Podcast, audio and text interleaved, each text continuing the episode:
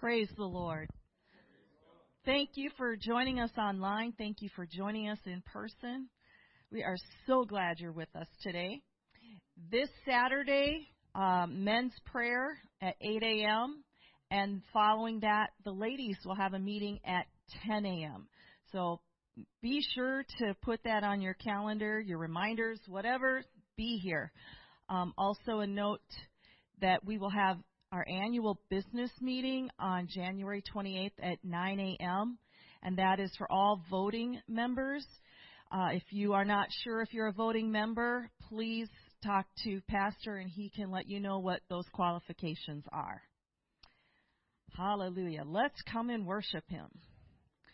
As I journey through the land, singing as I go, pointing souls to Calvary, to the crimson flow. Many arrows pierce my soul from without within. But my Lord leads me on, through him I must win. Oh, I want to see him, look upon his face there to sing forever of his saving grace. On the streets of glory, let me lift my voice. Cares all past, home at last, ever to rejoice. When in service for my Lord, dark may be the night but I'll cling more close to him. He will give me light. Satan's snares may vex my soul, turn my thoughts aside. But my Lord goes ahead, leads where'er betide.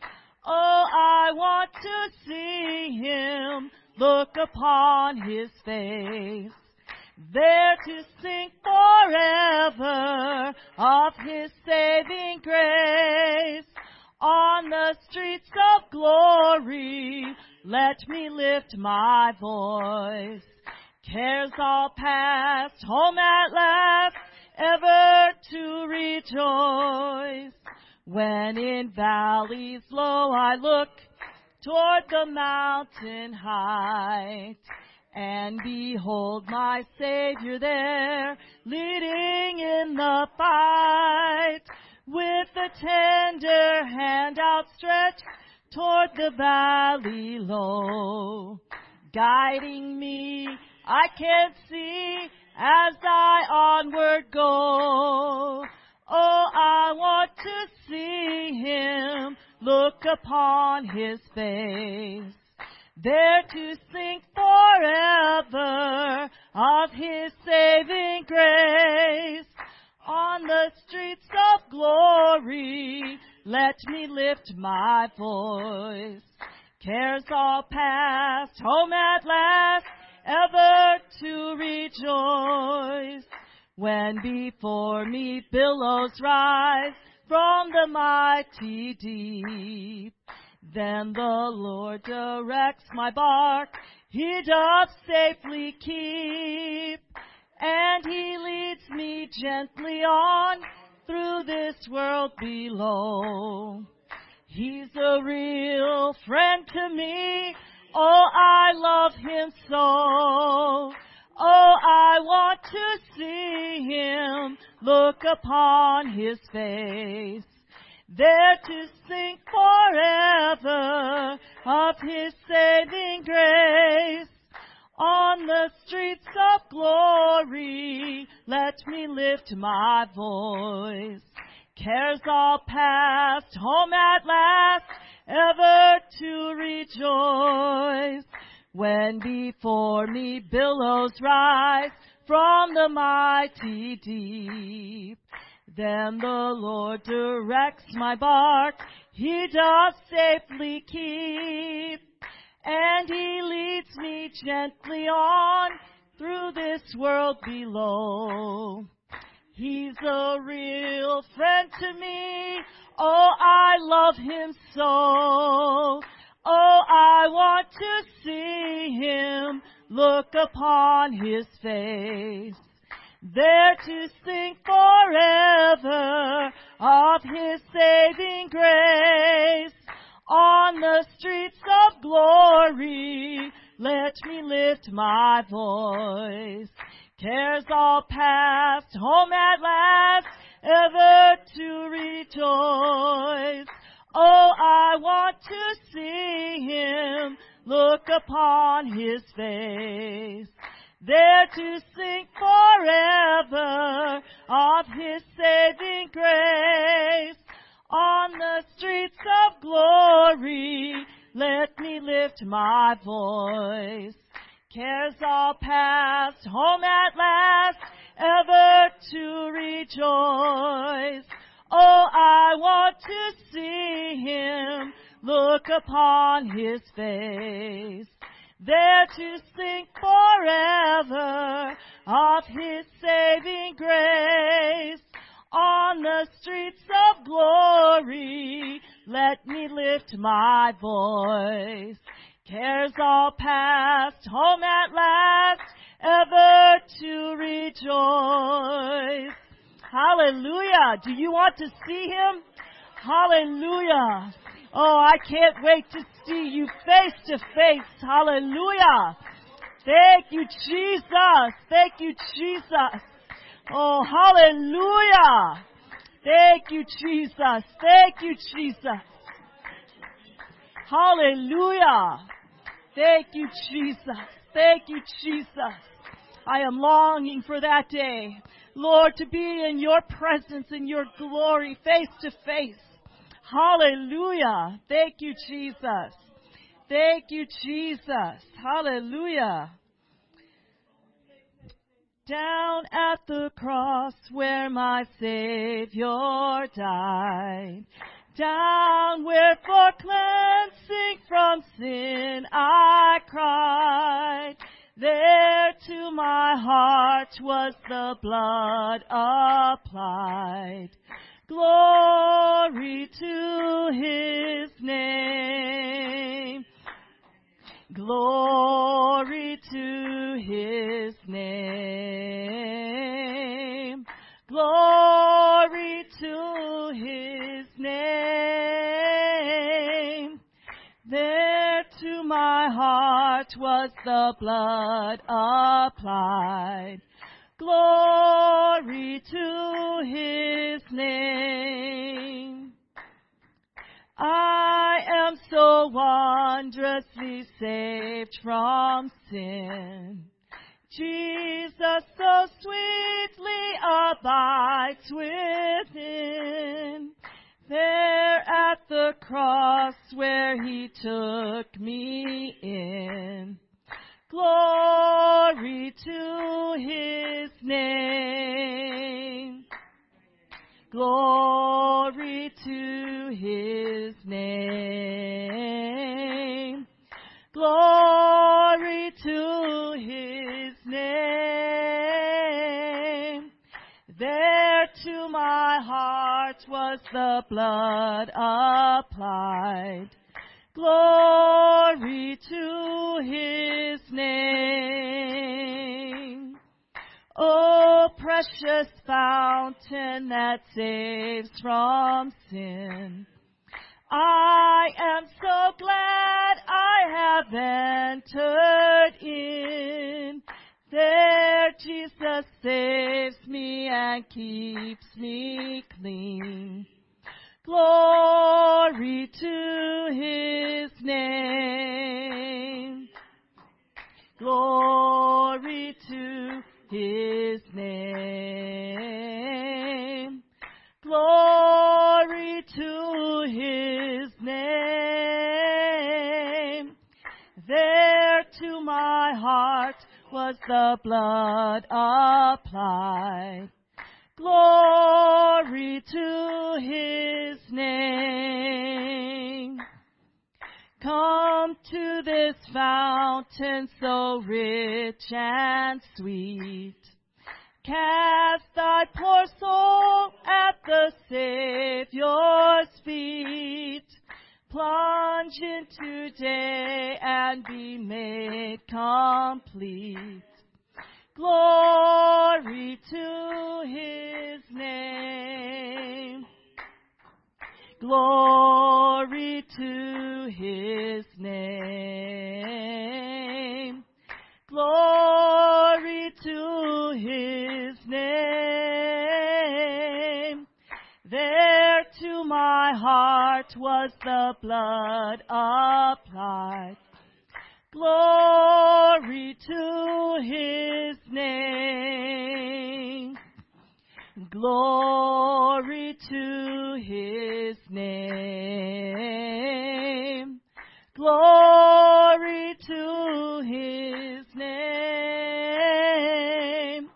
There to my heart was the blood applied.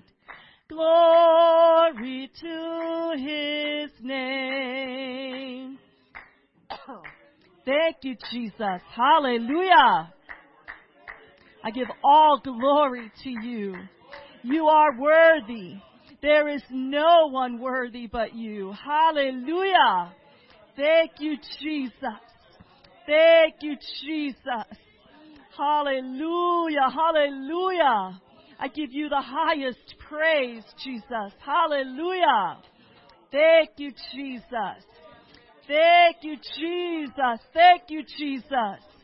Hallelujah. Oh, hallelujah, Jesus. Thank you, Jesus. Hallelujah. Thank you, Jesus. Thank you, Jesus. Hallelujah, Jesus. Thank you, Lord. Thank you, Lord. Hallelujah. Thank you, Jesus. Hallelujah. I heard an old, old story how a Savior came from glory, how he gave his life on Calvary to save a wretch like me. I heard about his groaning, of his precious blood atoning. Then I repented of my sin and won the victory. Oh, victory in Jesus, my Savior forever. He sought me and he bought me with his redeeming blood. He loved me ere I knew him, and all my love is due him. He plunged me to victory beneath the cleansing flood.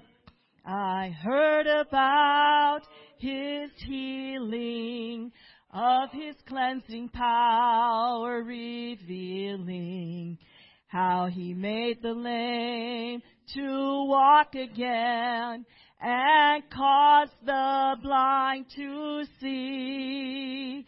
And then I cried, dear Jesus, come and heal my broken spirit.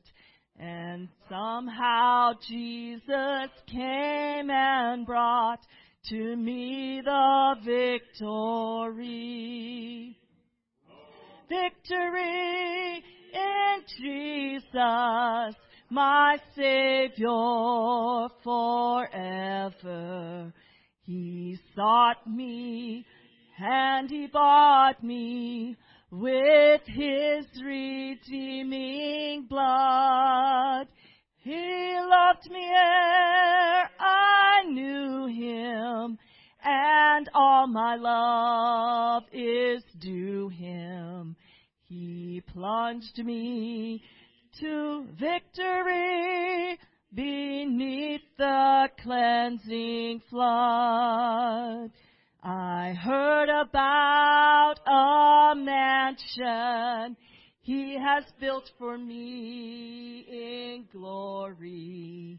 And I heard about the streets of gold beyond the crystal sea. About the angels singing and the old redemption story. And some sweet day I'll sing up there the song of victory. Victory in Jesus, my Savior forever. He sought me and he bought me with his redeeming blood.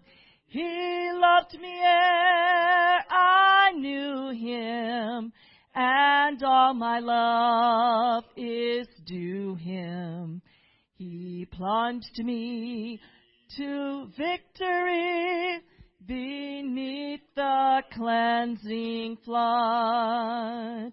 I heard about his healing, of his cleansing power revealing how he made the lame to walk again and caused the blind to see. And then I cried, Dear Jesus, Come and heal my broken spirit. And somehow Jesus came and brought to me the victory. Hallelujah. He's still doing it today. Victory. Hallelujah. Thank you, Jesus. Forever he sought me and he bought me with his redeeming blood. He loved me ere I knew him, and all my love is due him. He plunged me to victory beneath the cleansing flood. Oh, victory in Jesus, my Savior forever. He sought me and he bought me with his redeeming blood. He loved me ere I knew him, and all my love is due him. He plunged me to victory beneath the cleansing flood. I'm thankful for the precious blood of Jesus Christ. Hallelujah, Jesus.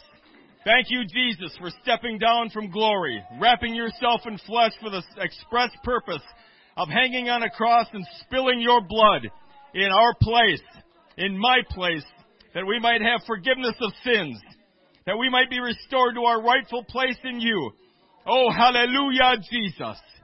Thank you, Jesus. Thank you, Jesus. Thank you, Jesus, for your sacrifice at Calvary and for your so great salvation. Oh,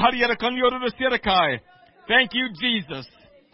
We are so thankful, Lord Jesus. We are so thankful for your salvation today. Thank you, Jesus, for the gift of the Holy Ghost. Thank you for the, the earnest of our inheritance.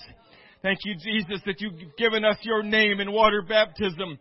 You've adopted us into your family, and you've established your covenant with us.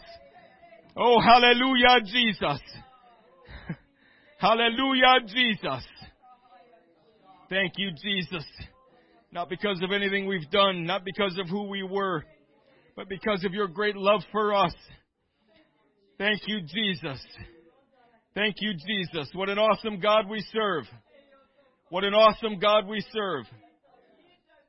He gave everything to us. Everything. He held nothing back.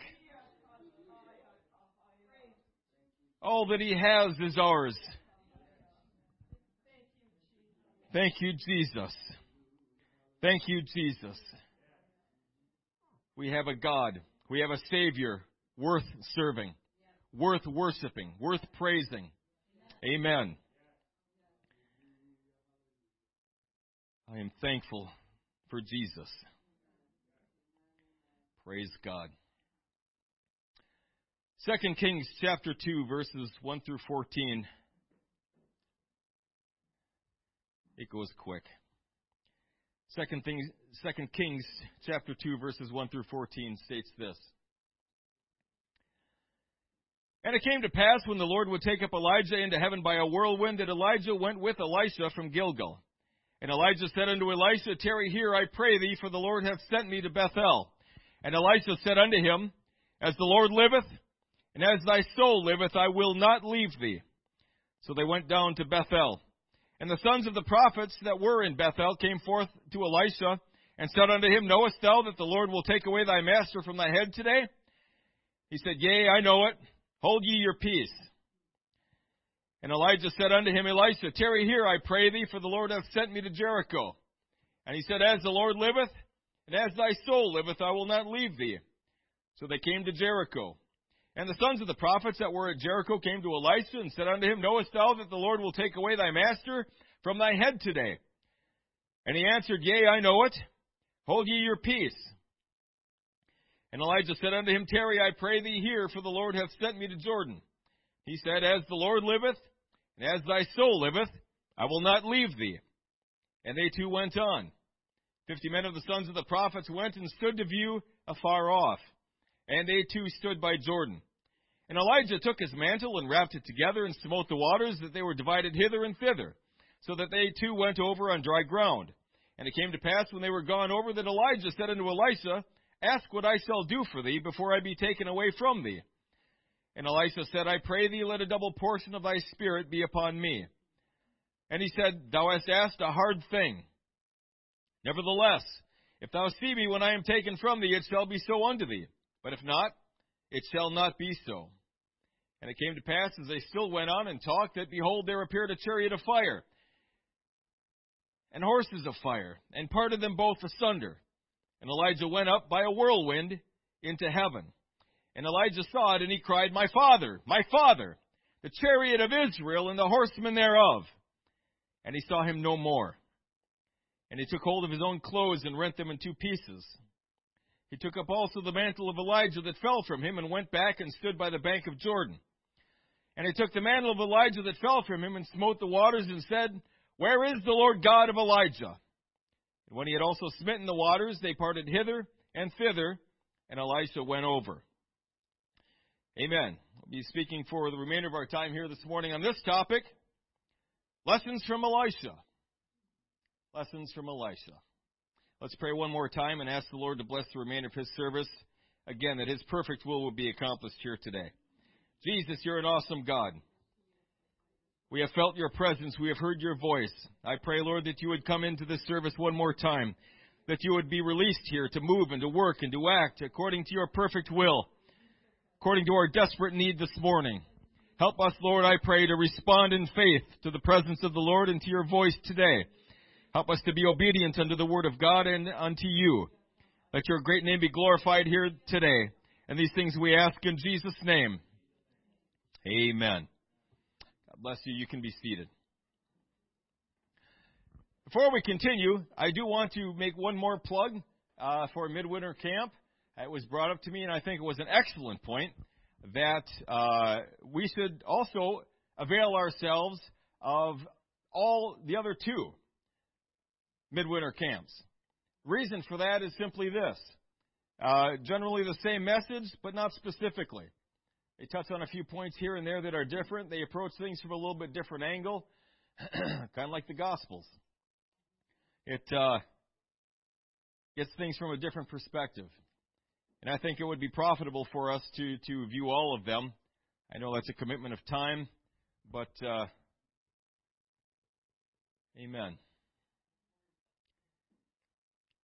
Let's consecrate our time to the Lord, shall we?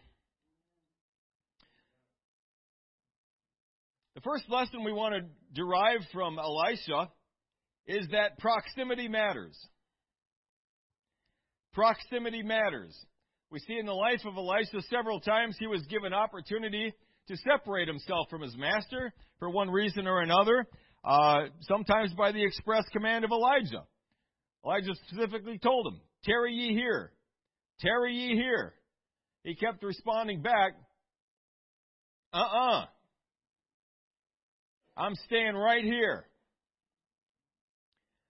Proximity matters. Proximity to God matters. We see in the life of Cain, Genesis 4:16, that Cain went out from the presence of the Lord and dwelt in the land of Nod on the east of Eden. We see a direction of movement here, not the right one.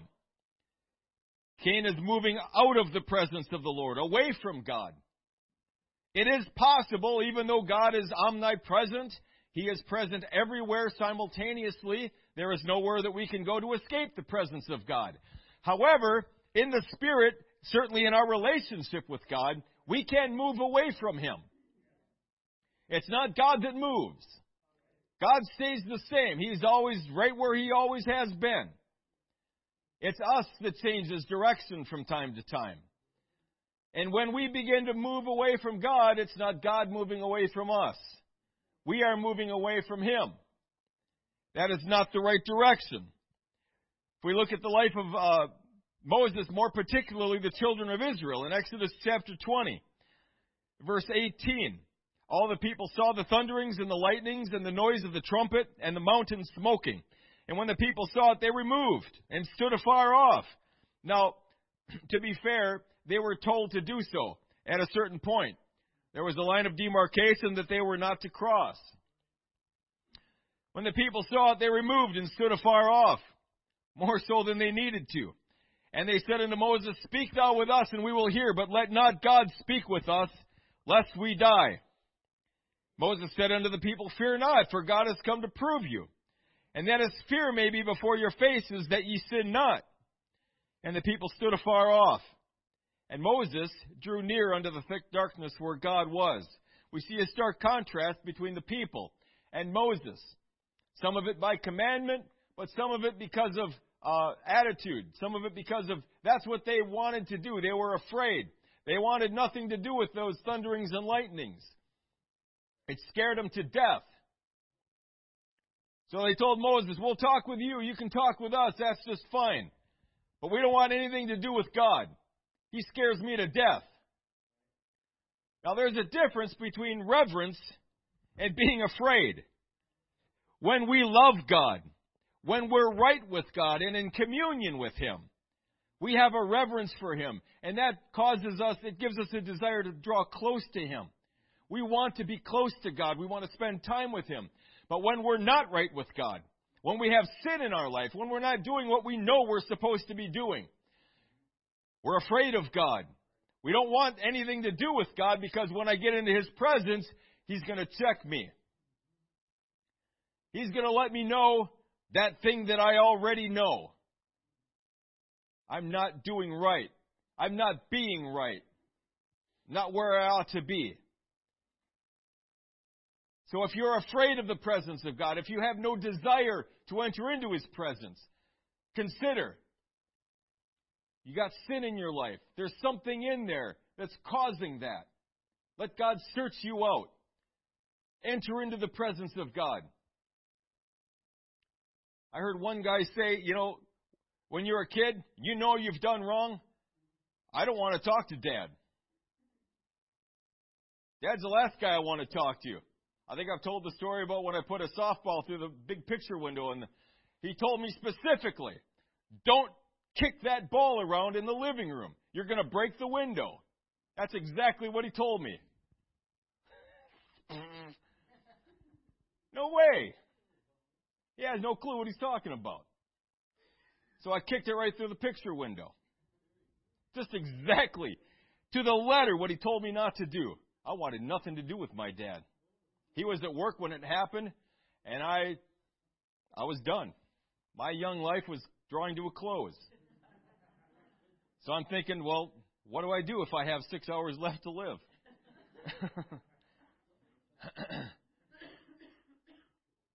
I told mom, I crawled into mom's room, Mom, you got to intercede. your son. You got you got to beg forgiveness. You got to talk to dad. Let him know it was an accident. I don't know what she would have told him. I did the exact thing I was told not to do. Somehow, somehow when dad came home, mom talked to him, and he was cool. I had to pay for it. I had to work it off. Yeah, fine. Absolutely. Just don't whip me. don't yell. Don't do that. I'll pay for it gladly. but after that, I was fine. I was fine in Dad's presence. We got it worked out. I was right. I was good. You see the difference? If I don't want anything to do with God, there's probably a reason for it. Let God search you out. Ruth 1, 14 through 18. We hear this account. They lifted up their voice and wept again, and Orpah kissed her mother in law, Ruth, but Ruth clave unto her. I'm sorry, uh, Naomi. but Ruth clave unto her. And she said, Behold, thy sister in law is gone back unto her people, and unto her gods. Return thou after thy sister in law. Ruth said, Entreat me not to leave thee, or to return from following after thee. For whither thou goest, I will go, and where thou lodgest, I will lodge. Thy people shall be my people, and thy God, my God. Where thou diest, will I die, and there will I be buried. The Lord do so to me, and more also, if aught but death part thee and me. That's pretty determined. When she saw that he was steadfastly minded to go with her, then she left speaking unto her. She gave up. Nothing more to say here. She was going to stick by her no matter what. Jonah, chapter 1, verses 1 through 3. he chuckles, you know where I'm going with this. Now the word of the Lord came unto Jonah the son of Amittai, saying, Arise, go to Nineveh, that great city, and cry against it, for their wickedness has come up before me. But Jonah rose up to flee unto Tarsus from the presence of the Lord. And went down to Joppa, and he found a ship going to Tarsus. So he paid the fare thereof and went down into it to go with them unto Tarsus from the presence of the Lord. Again, Jonah's going the wrong way. That's the wrong way, folks. We need to draw close to God. Proximity matters. Proximity to God matters. The closer we are to God, the better off we're going to be. The farther away from God we are, the worse off we're going to be. It's going to be hard to hear His voice from a mile away.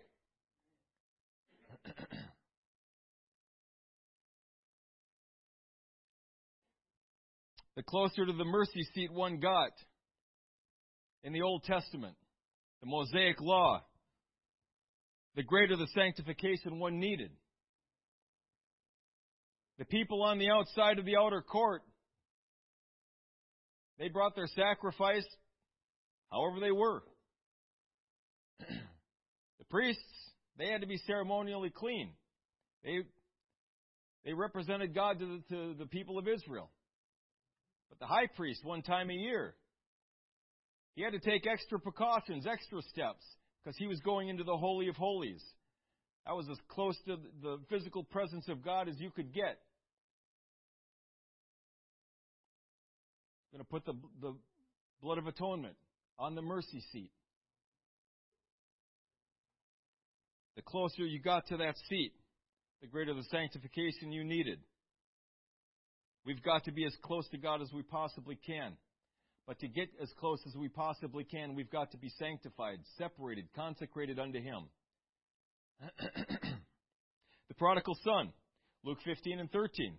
Not many days after the younger son gathered all together and took his journey into a far country, and there wasted his substance with riotous living. Got everything together and left. Left the presence of dad, left home, left his country, went into a far country, as far away as he could get.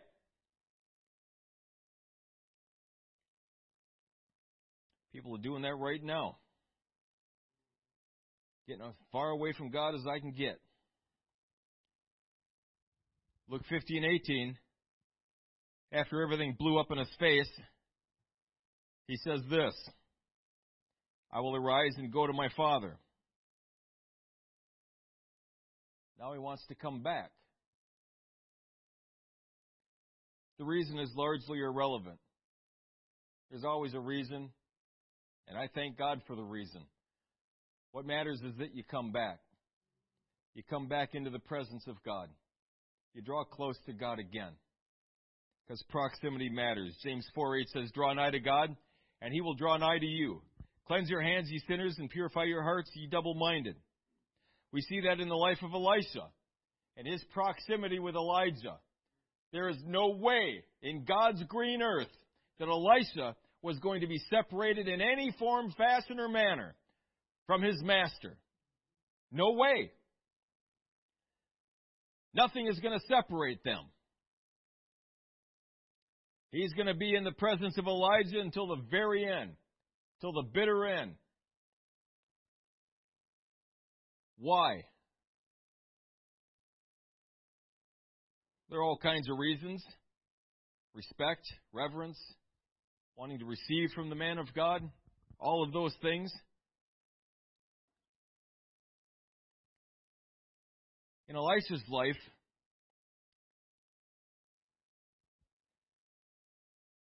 I believe that represented the presence of God.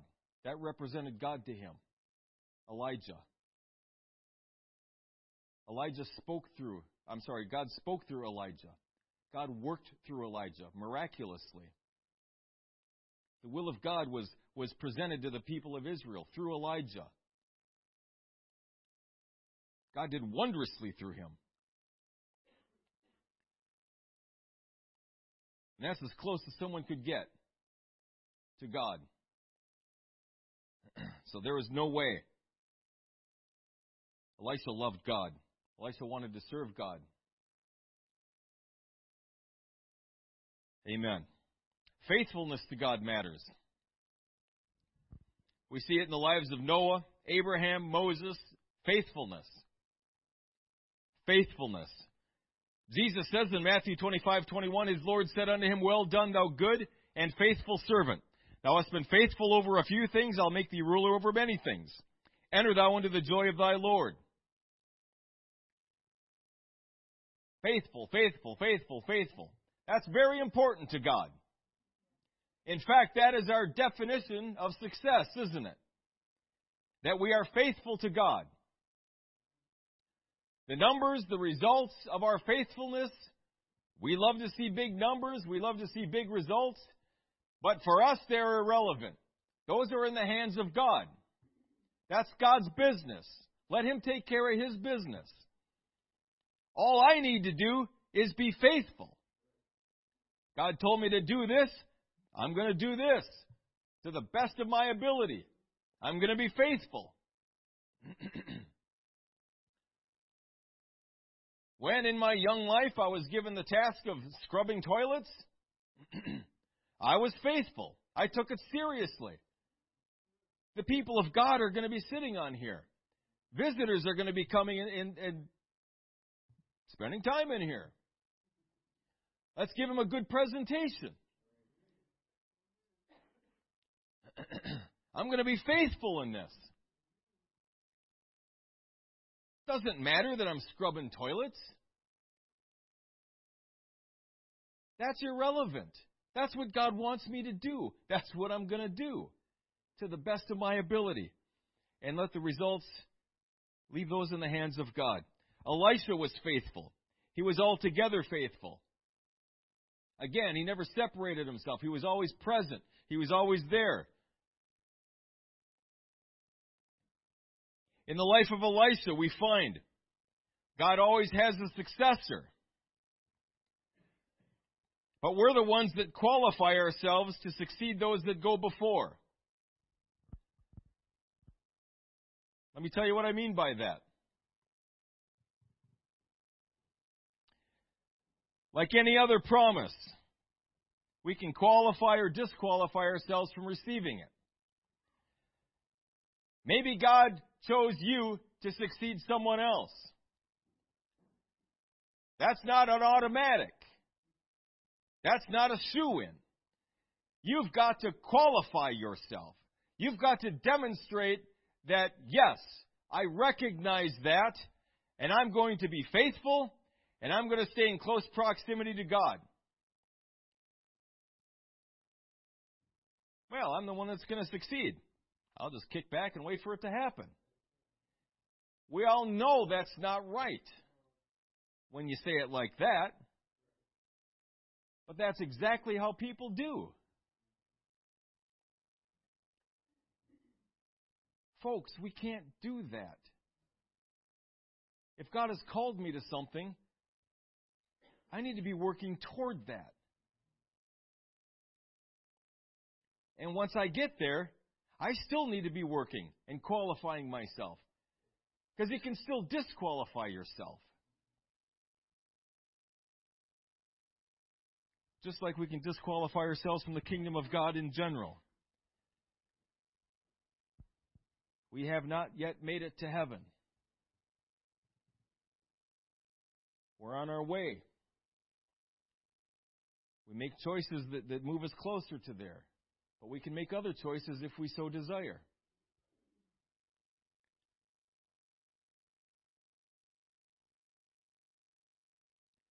Seth succeeded Abel. Joshua succeeded Moses. Samuel succeeded Eli. Today there ought to be planned successions according to the will of God. I believe that. You shouldn't wait for someone to die off and then start scrambling trying to find someone to fill the spot. That irritates me in just about every job I've had. I'll give a two week notice, I'm moving, I'm going somewhere else, and I'll offer, do you, who do you want me to train in here? Ah, we'll take care of it later. I have to imagine that this job isn't that important then. I mean, just take care of it whenever you can. It's not going to get any any less busy around here. I mean, anyway, you're the boss. I just don't understand that. Elisha succeeded Elijah. That was God's order. That was God's planned succession. But Elisha didn't just sit back and wait for it to happen. He was pressing forward every step of the way. He was very active, very deliberate in his actions. From his life, we understand this God works through people, but we need to always remember it's God that does the work. 1 Corinthians 3, 5 through 7 says, Who then is Paul? Who is Apollos? But ministers by whom ye believed, even as the Lord gave to every man. I have planted, Apollos watered, but God gave the increase. So that neither is he that planteth anything, neither he that watereth, but God that giveth the increase. And I've got to say, I really, really like this verse because it takes a lot of the, the, the worry and the stress away. It puts it somewhere else, okay? There's still a weight there, but we're not responsible for this. We're responsible to teach. We're responsible to witness and to minister. God gives the increase. God gives the increase. Philippians, I'm sorry, uh, Zechariah 4 and 6 says, Then he answered and spake unto me, saying, This is the word of the Lord unto Zerubbabel, saying, Not by might, nor by power, but by my Spirit, saith the Lord of hosts. Again, we're leaning on Him. We're depending on His resources, His strength, His intellect, not ours. All we need to do is be faithful. All we need to do is stay close to Jesus. Hear His voice, do what He says. That's it. Philippians 2:13 says, "For it is God which worketh in you both to will and to do of his good pleasure." God places in each of us the ability and the desire to serve Him. That's awesome. In two places in Scripture, we see this phrase, see the salvation of the Lord. Exodus 14:13 Moses said unto the people, Fear ye not, stand still, and see the salvation of the Lord, which he will show you today. For the Egyptians whom ye have seen today, ye shall see them again no more forever. The people didn't have to do anything here, except just watch. God did literally everything. He parted the Red Sea. He collapsed it on the Egyptian army. All they had to do was walk across. I guess they had that to do. They had to walk across. Second Chronicles 20 and 17. King Jehoshaphat. This is the Lord speaking to him through the prophet. Ye shall not need to fight in this battle. Set yourselves, stand ye still, and see the salvation of the Lord with you. O Judah and Jerusalem, fear not, nor be dismayed. Tomorrow go out against them, for the Lord will be with you.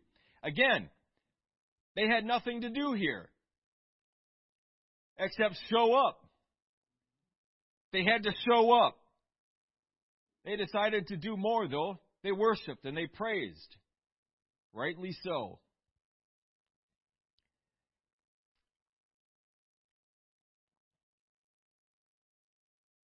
God desires to work a whole lot more and a whole lot bigger than He is at present.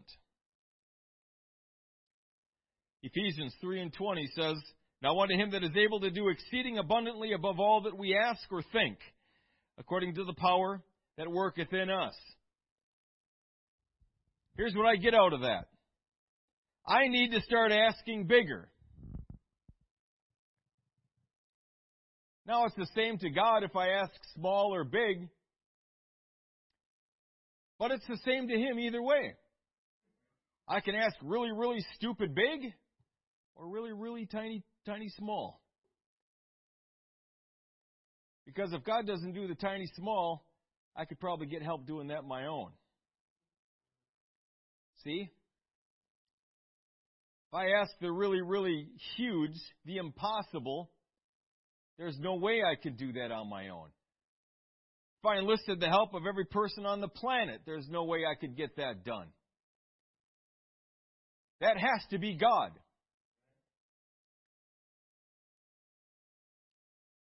The other thing I need to do is start thinking bigger. Start imagining bigger. My imagination is too small for this infinitely large God. I have a pretty big imagination. I do. I can imagine some pretty fun things. But it's nothing compared to what God can do, wants to do. I need a better understanding of the power that worketh in me. We're going to talk more about that in a moment. Genesis 18:14 says, "Is anything too hard for the Lord? At the time appointed I will return unto thee according to the time of life, and Sarah shall have a son." They were barren. They were too old. They were done. Physically, they were done. And then they had a baby. Because that's what God said.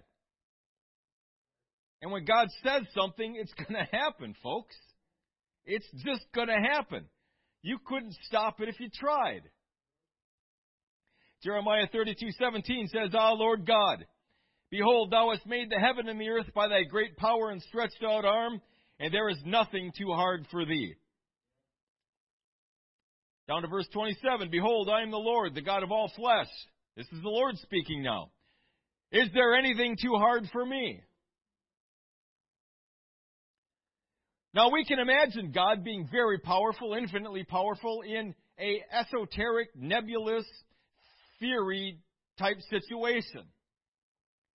If this were the case and if this were going on, yeah, I could see God doing something awesome there. What we struggle with is the concrete. When I am going through something, when I need a miracle,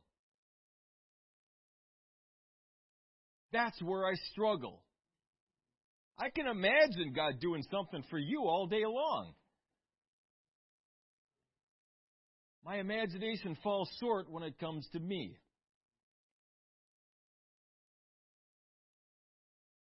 The phrase, Where is the Lord God of Elijah?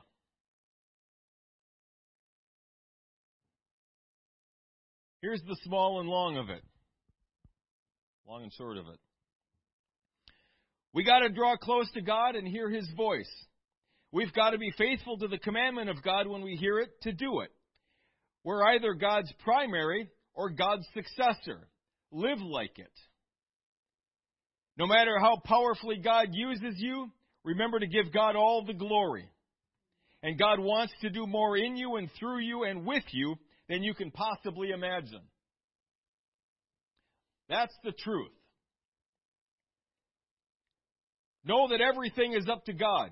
Nothing is depending on your talents, your abilities, your personality, or your resources. So stop looking at everything that we don't have and start looking at everything God has. Get your eyes off of the negative and get it on the positive. Because that's where the power is. That's where the potential is. That's where the promise is. Yeah, there are all kinds of things you don't have. Absolutely. Totally agree. Now, can we move on? Because there are all kinds of things that God has and that He has made available to us. Stop looking at the size of your bank account and start looking at the size of your God. When God asks you to come here, when God asks you to go there, I know people are concerned about the price of gas. I'm not taking that lightly. I get it. But when you're spending gas money, when you're burning gas to advance the kingdom of God, can we trust Him for that? I think we can. I think we can. Stop looking at the size of our congregation. Start looking at the size of our God. We have plenty. We have everything that we need. Yeah, there are things I would like to see. Absolutely. But I, we have everything we need. We have you and we have God. Folks, we're good. And I'm not trying to hype anybody up. I believe that. I believe that with all my heart. I don't care who else does. Because I believe that. You and God, that's enough. We got everything we need. Acts 2:47 says praising God and having favor with all the people and the Lord added to the church daily such as should be saved. Acts 5 and 14 believers were the more added to the Lord multitudes both of men and women. Acts 11:24 for he was a good man and full of the Holy Ghost and of faith and much people was added unto the Lord. That's the Lord's business. The amount of money in your account, ultimately, that's the Lord's business. God is going to provide all of our needs according to His riches and glory. We sing that song. Do we believe it? You know, this isn't part of the notes, but, you know, we sing all kinds of songs, and I love the words to these songs. Do we mean those words, though? You know, if I don't agree with the words to a song, I I just start worshiping freely. I don't sing those words if I don't agree with them. because I'm not going to stand in the presence of God and, and proclaim that with my mouth if I'm not buying into it. I go to a, a, another church, another denomination, and for whatever reason, some thing a relative is doing, and they're singing about the three and one. I'm not. I'm not singing that. I'll sing everything I agree with. Stop looking at the storm in your life and start fixing your eyes on Jesus. We all know the story. Matthew 14:28 Peter answered him and said, "Lord, if it be thou, bid me come unto thee on the water." Full of faith doing the right thing. Jesus said, Come. Peter's like, Yes. So he got out of the ship, walked on the water to go to Jesus. But when he saw the wind boisterous, he was afraid, and beginning to sink, he cried, saying, Lord, save me. Uh, this is interesting to me for a few reasons, some of which we've talked about before, but This one reason popped out at me just a little bit ago. If he had faith enough to, in Jesus to save him when he was sinking, couldn't he have had faith enough just to maintain where he was at? I mean, that was easier, right? Just to maintain. Of course, of course, the, the reason for that is he got his eyes off of Jesus and on something else, right? When he got his eyes back onto Jesus, he had faith for that too. Keep your eyes on Jesus. I know things I know things arise in our lives. I know that. They they arise in my life. We're human beings. We're living in a, a fallen world. Things happen. And they're going to continue to happen. But don't fixate on it. What happens is going to happen. Put it in the hands of the Lord and keep serving Jesus. Keep fixated on Him. Keep your eyes focused on Him. What He's doing. Where's He going? That's where I want to go. I want to follow Jesus. I can't follow Jesus if I'm looking at something else. I can't hear His voice if I'm listening to someone else. I got to stay fixated on Him. Immediately Jesus stretched forth his hand and caught him and said unto him, O thou of little faith, wherefore didst thou doubt? Stop looking back at your failures and shortcomings when God wants us looking ahead in faith to greater things. That is the motto of the district for this year. Greater things. Do you believe that? I do. I do. Jesus is doing all kinds of things across this district. Not just this district, this nation, this world. Things are happening. He's, he's moving people into positions, into places. He's, he's, he's causing events to transpire. It's incredible. What an opportunity we ha- we're going to have this year. Praise God. But our failures and our shortcomings, if we keep looking at them, yeah, we failed. Yeah, we've come short. Absolutely. All of us have, probably. I have for sure. I know that. but God doesn't want me fixated on that. God died on the cross so I'd never have to fixate on that. Are you kidding me? He wants us free from those things. We don't have to live in failure. He wants us to live in victory. Stop holding on to unforgiveness and hurts and wounds. Folks, God can heal all that in an instant if you'll let Him. I know that because He did it for me. He supernaturally did it for me. Just like that. Before I even knew it happened. Happened right there. Right there. In an instant. Before I even knew what took place. I had to consider it for a while to, to search out all the ramifications of it.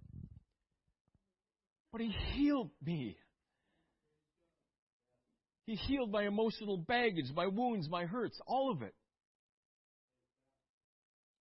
He can do it for you too.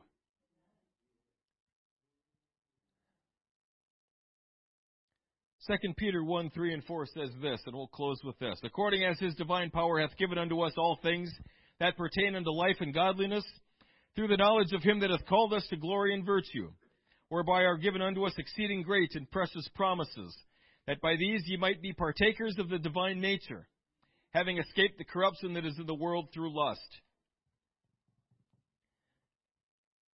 If we could get hold of, of just a couple things just a couple things.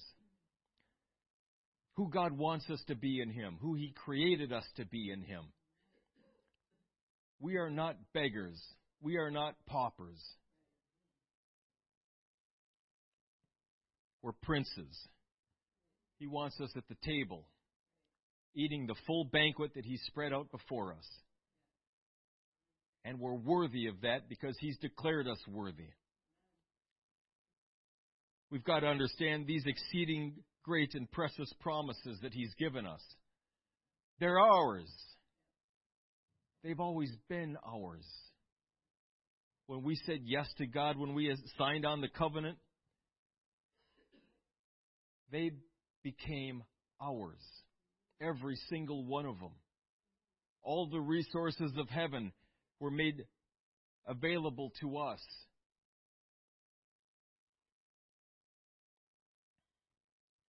We don't have to stew and fret and wring our hands every time we get into a new situation, a new circumstance.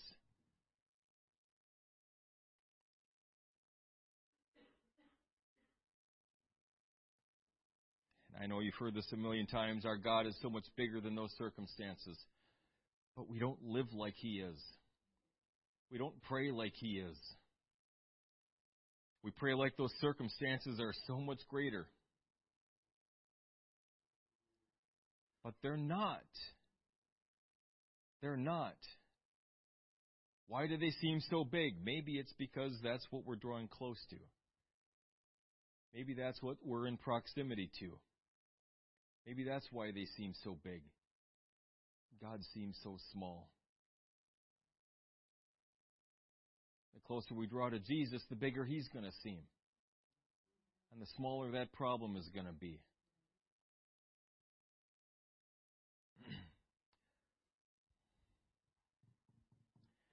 This year is going to be crazy and it's going to be wonderful and it's going to be awesome. And it's going to be a roller coaster ride. And if I understand anything about this year, hang on. Hang on, folks, because it's going to be a ride.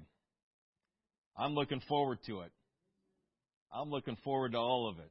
Because at the end of this ride, Jesus is coming back. Amen.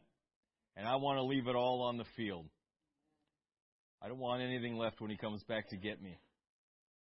I want to hear him say, Well done, good and faithful servant.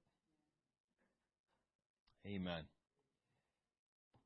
God has called each and every one of us to ministry. He's called each and every one of us to become Christ like. Let's be about our Father's business, shall we? Let's all stand. Amen. And as we come forward to the front, we're going to spend just a little bit of time in prayer.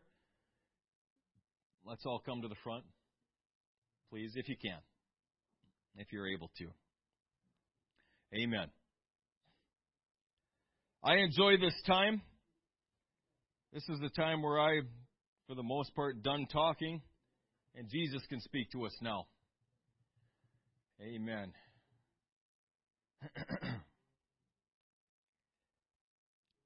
Let's allow God to search us. Let's allow God to speak with us.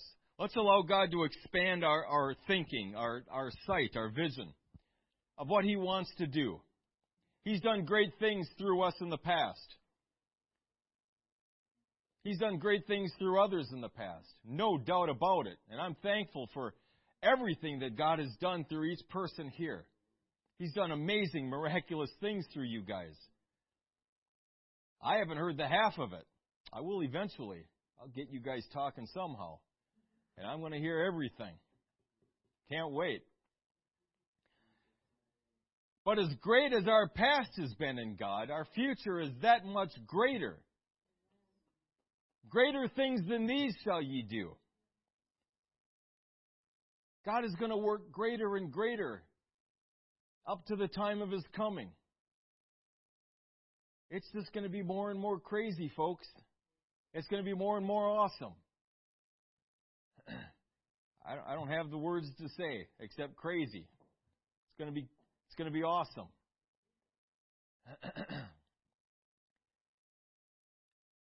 but we've got to be consecrated. We've got to be set apart. We've got to be in line with God's calling, God's purpose. So when I guess to continue the analogy, when the roller coaster cart stops by us, we're ready to get on. We're ready to get on and we're ready to go.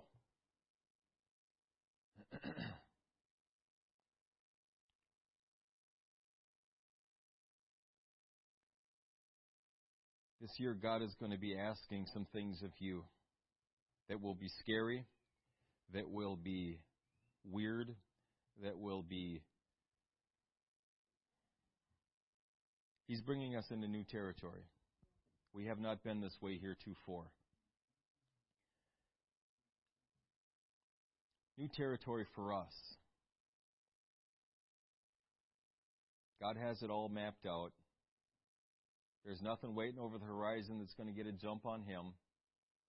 He won't be surprised by anything. He hasn't been surprised by anything. So we stay close to him. We keep doing what he tells us to do.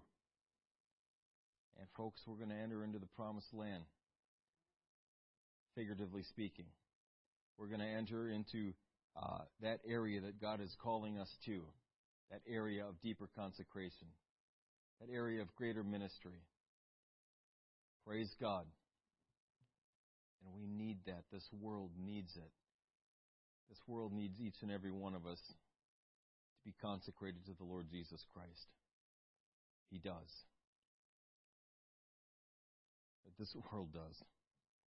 This world needs that. Amen. Let's call out to God.